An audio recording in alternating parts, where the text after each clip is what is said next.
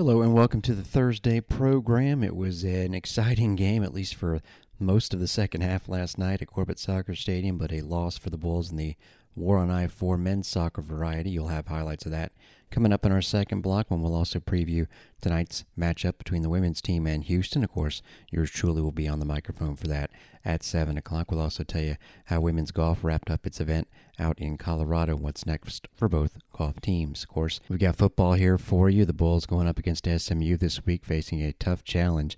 And something about SMU you might not know, this could be a situation where I don't know if there's going to be a natural letdown for the Mustangs. They're very talented, but I'll just paint a scenario there for you coming up in this blog. But you'll also hear from Glenn Spencer and Charlie Weiss.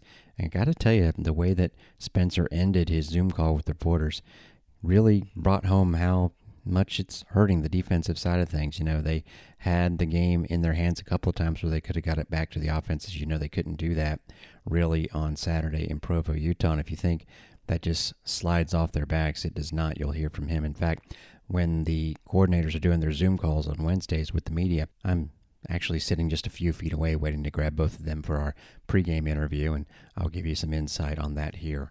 Well, right now, let's start off with the defensive side of things, and as you know, it's been a big situation with the lack of depth on that side of the ball. It's been that way all year. I don't think the Bulls ever really had what they considered good depth on the defensive line. It's something they're trying to build. Linebacker, not bad.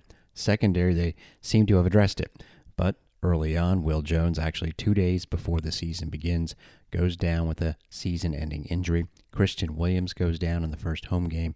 And from there, TJ Robinson has also been hurt. And it's required guys like Day Day Evans alongside of TJ to play a lot of snaps. Well, now TJ could be out this week, and it's just not a good combination. Plus, tackling has been a problem. So, as you heard, Jeff Scott announced on Tuesday, and here's that little insight. Coach Spencer told me in our conversation that you'll hear on our pregame show that this is definitely a head coach's decision. Of course, Glenn has to kind of co-sign off on it, but that's what the coach wants, and that's why they went live tackling. And the risk is, of course, the folks doing the tackling, one of them could get injured, but here's what the defensive coordinator thinks. Well, Jay, we'll have to see. You know, obviously, we keep searching for answers, and it's a fine balance. You know, we're in the middle of the season, and you know, already have a few starters out and some backups injured. So, but we made the decision, you know, to go full. Just you know, not the whole practice, just a couple periods. Trying to train them to play at more game speed, you know, than just a thud. You try to get that out of thud, but without bringing them down. But sometimes, you know, it's that those last 2 or 3 inches of a tackle that makes it or misses it. And if you don't practice it, you know, obviously, normally you practice it more in spring and early in fall camp. But we just got to find a way to try to improve it. It doesn't guarantee anything. It's just you try to find a way to improve it. Something else we get into is how 5-yard gains became longer against BYU because of missed tackles. Sometimes you see just big obvious ones, but these are things that can be wrapped up early on in plays and are just being extended. So the one time you'll hear that highlight first that the Bulls were able to wrap up in with pursuit, and that's the big point that Spencer makes here, is the time they got off the field. But too many times they didn't. 3rd down and 9. Here's Algier, makes the catch, and he'll be stopped short of the first down. Brock Nichols made the tackle. They're going to be about 5 yards short. We'll see the BYU punter for the first time tonight. Well, Brock Nichols is absolutely one of my favorite players on this USF team, specifically because he's an effort guy. He has all the passion in the world. He's a guy you're going to see make a ton of plays on special teams, and now that USF is beat up in the defensive backfield, he's in there as a starting safety. That play had happened. You probably saw 4 or 5 others. Might not have all been 3rd downs, but you know, 2nd, 8th, and 7 were a check down of 5 yards, right? Is that a 5-yard gain, right? Or does that turn into a 12-yard gain? Quick pass to the right. It is caught. And the Bulls miss a couple tackles again, and it's going to go for about 13 yards. And another first down. Neil Pauwu, who has been busy tonight, makes his 4th reception. And the ball in USF territory at the 49-yard line. There's too many times that's happened. So yeah, you know, you look, you just watch college football. There's a lot of people, you know, that miss tackles, but you get great pursuit angles, and you don't want to miss a tackle, period. You love to stone them where they're at. These guys are pretty good too. They get the ball in space, and they got a lot of space. So you have to reduce the space. How do you reduce the space? By, you know, that second, third guy, not assuming that a play is going to be made. You assume that I've got to be the guy that makes the play, and I'm 10 yards away. You preach that mentality, you demand that mentality. So all of a sudden there is, you know, a guy that shakes you and moves you, but you made him break down. You created him to go lateral. At least now, you know, where's that bicep? Where's the help coming from? Again, we just address it every week and put in those situations in practice, drill work, tackle full. Now, proof's going to be on Saturday to see some improvement. Something else we're probably going to see on Saturday, some new kids in the secondary. They have no choice. They can't go with 4 and 5 guys back there to fill 4 spots, and sometime, of course, a nickel back. So that's coming, according to the defensive coordinator. Yeah, there's, you know, a few kids that'll play this weekend. We had no idea would be playing, you know, 3 weeks ago. They should be down there on the scout team getting, you know, getting better and just learning and growing and getting stronger. And so, yeah, you got to get them on an accelerated course, limited amount of reps during the week. You've got to manage the game. You've got to call and manage the game with what the skill set allows you to do as a coordinator to try to win. You know? So that's the challenge part of it, and that's what we as coaches have to do. We have to step up and meet the challenge. We saw one, namely Jalen Herring, get in on the action against BYU. He was on the wrong end of a long touchdown pass. What has been the issue with some of those deep balls, especially against BYU? And, of course, definitely a concern against a team like SMU the Bulls face Saturday. It's not a play-action deal with those guys. It's a technique deal. It's a, you know, a depth issue deal, and it's a, you know, a speed burst deal. So trust me, I've analyzed it, you know, to the nth degree. We put them in those situations. I put them in those situations a lot this week. So got to eliminate that. Right? Let's make somebody earn it. You know, get them down there close. The field shrinks. You know, we competed better, of course, when it's gotten inside the 20. A lot of the space is reduced. The windows are reduced. And obviously, the threat of the deep ball isn't there. Got to fix it. You know, got to fix it. Can't let that happen early. So it's being addressed and it's being worked on. And one more from Coach Spencer. This is the one I talked about, how he finished up his media call, and that is feeling like they let the offense down and what he did after the game. Yeah, you know, the first thing I did after the game, I threw my play sheet in the locker and anger, and I went right to the offensive side of the locker room, and I walked around. I looked at all the guys. I said, "You guys did a tremendous job. You know, I don't know if I've ever been around seeing offense take over a game like they did in the second half. They did, you know, they did what we needed to do to win that game. They did. They gave us the chance." So, yeah, kept us off the field, you know, with our depth issues.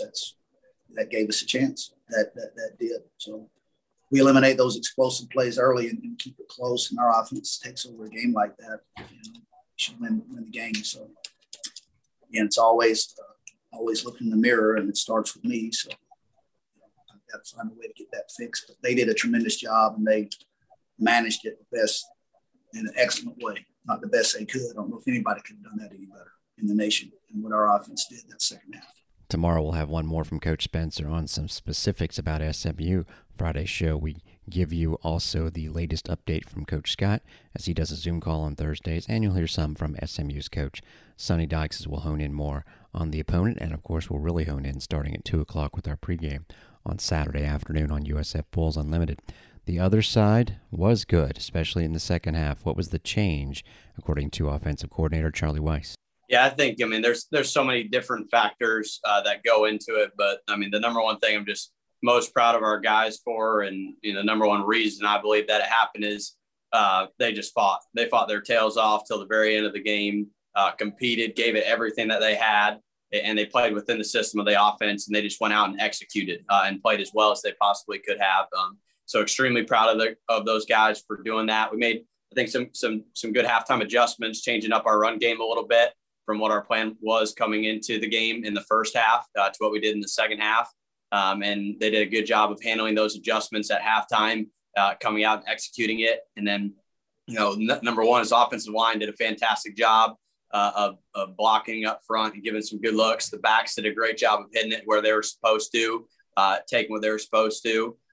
Timmy did a fantastic job on third downs and fourth downs of keeping plays alive with his feet and bailing us out at times. And then just really overall, you know, we ran the ball very well. We threw it well. We executed and did exactly what we were supposed to do. And, you know, we had some good results show from that. Interesting to hear how they changed up their running attack. It was great to be able to run the ball like they did and chew up some clock. So got to start with that offensive line. You know, we were kind of saying it after the first two games of the season, after the NC State and Florida game, that we were doing some good stuff running the football and pass protection wise, and it maybe didn't show in the stat sheet. And so, you know, we kind of were saying that, hey, after those first two games, we're just watching the tape and evaluating it and seeing some good stuff being done up front. And that's why we kind of made that decision, you know, going into the third game of the season, hey, you know, we got to come out and establish the run game. And that's exactly, I think, what we've done the last two games is come out, be able to run the football effectively. And then as, you know, Timmy gets more and more confident, we bring that passing game along with him. And I think that'll continue to grow. And I just want to continue to see progress. But yes, that offensive line is the group that leads us. Very old group. They know exactly what they're doing. They get us on the right calls. And that's someone we can hang our hat on. I mean, I think they have, you know, everything that you want when we see him. I think Brad, I mean, he makes the right call 97, 98% of the time. I think there's been about maybe three clips the entire season where we would have ID'd it differently than he did. So that guy is on it. And there's ones that he gets right that maybe we wouldn't. So number one, when you have a center that can do that, I mean, that you just, it just makes you so much more multiple and able to do so many more different things. And then, you know, we got power up front, we got athleticism, we got some different skill sets, and I think they're just going to keep improving each and every week and continue to get better. Of course, you got to have running back or backs that can tote the rock. And Jerry Mangum, that was the funny quote that I didn't play from the other day. In fact, we'll do it here. This is from the post-game show where he was told he had 26 carries. He was surprised. And then we'll get into what Weiss had to say about the transfer from Colorado, who apparently can handle stuff, pressure, totes, etc. Jaren, you had the ball carried it 26 times. Do you think as the game goes on, you get better and you? I had 26. 26. I promise you, I didn't know that. That's the most I ever had. So yeah, 26. Oh, that's crazy. I didn't know that. I think what he does well is that he just finishes runs going forward. And so, like I talked about before, we needed that going into this season. We needed a bigger back who can you can call inside zone and. He's getting hit at 2 yards and it's a 6-yard gain. And that happened a bunch where he's getting hit and it's an arm tackle and, you know, he's gaining 5 yards, he's gaining 6 yards and just taking what they give you. So he's definitely a guy we're going to keep coming back to. And once again, another guy who handled the moment well. He was ready for it. He wanted it and just he ran hard and was a tough dude to tackle. So I think he continues to see things well. He's got great vision. He's got great feet. And he falls forward for yards. And so he's just got to keep keeping that mindset as we go out and practice and be the guy and someone that we can hand the ball off to 25 times a game. And, of course, with Mangum running the ball, the Bulls were able to chew up time, and that is in consideration of what's going on with the defense. You kind of heard Glenn Spencer on the other side of that. What is Coach Weiss, who normally likes to go up-tempo thing? Number one goal, you know, I definitely want to play fast and all that stuff, but I want to win. And so whatever it takes to give our team the best chance to win. Our defense obviously is banged up and has a bunch of injuries. So we got to do what we got to do to help those guys out there and keep them off the field and make them not have to play a 14, 15 possession game like we have in the past. So I think in this last game, it was 8 possessions. So that's more what we want it to be. And so, you know, we definitely don't need to just play totally slow all the time. I mean, it's going to be a mix of tempos. It's going to be playing at a normal tempo. It's going to be hitting a fastball play. It's going to be slowing it down at times. It's going to be getting in the huddle and, you know, speed breaking and doing some different things. So we can control the tempo in a bunch of different ways. And that's what we're going to do and continue to do. Obviously, we had some success with that. But you definitely can utilize your fastball plays and go up there and go quick at times. It's just overall kind of managing the game and trying to have some success offensively to move the ball, keep the defense off the field and end up with some points. So even though, you know, I want to be tempo and all that, I want to win. Most importantly. And so it's a little bit of an adjustment, but we kind of knew going into the BYU game that was something we were going to try to do and kind of worked on it all week. And so I think it'll just you know, be game to game how we want to handle that. And then finally, yeah, got to get what he thought about the atmosphere in Provo and how Timmy McClain handled it. And then on the back end of that, I'm talking about the running game, and obviously McClain has that. He was asked, does McClain have the green light to run? Kind of what's the balance there of looking for your receivers and then deciding to tuck and run? Yeah, I mean, it's extremely impressive. I mean, I stood out there in pregame for probably, you know, hour and a half before the game. Their whole student section was there 2 hours before the game. I think they got there. It was jumping. It was one of the best atmospheres I've ever been in my entire life, even from when I was at Alabama or in the NFL. That was as good an atmosphere as I've seen. Just extremely proud of our group for playing the way they did in that environment right there. I thought the first two drives of the game, it kind of got us a little bit, and we didn't go out and perform the way we were supposed to. But after that, I thought we came out and did a great job. And I think the one play, I think Coach Scott mentioned it too, that always just stick out to me is 4th and goal from the, 1 yard line in their student section on the road, down 2 scores, trying to make it a 1-score game and punching that ball in. I mean, that shows some real fight and really something to be proud of our guys. I mean, Timmy does such a good job of bailing us out on some of that stuff, as you guys saw. The biggest thing that we harp on him is when you can get your completions, take your completions, because you're going to have those plays where, it's either design quarterback run, it's a zone read, it's a power read, or it's a scramble opportunity where you could throw the ball down the field or take off and run. So really what he's doing is he's trying to go through his progression, take what the defense gives him. But if he feels it where there's an opportunity where he can take off and get yards, he's got the green light to do that. And then, hey, there are a few times in that game where they had things covered up pretty well, and he just bailed us out and was able to stay on the run and keep things alive and get first downs. And that's just an element offensively that's extremely advantageous to have, that when things do break down, you can actually get a bigger play than if it would have worked out and you got the look that you anticipated originally. As always, we thank those guys for their time. And again, you'll hear a Jeff Scott update on tomorrow's show.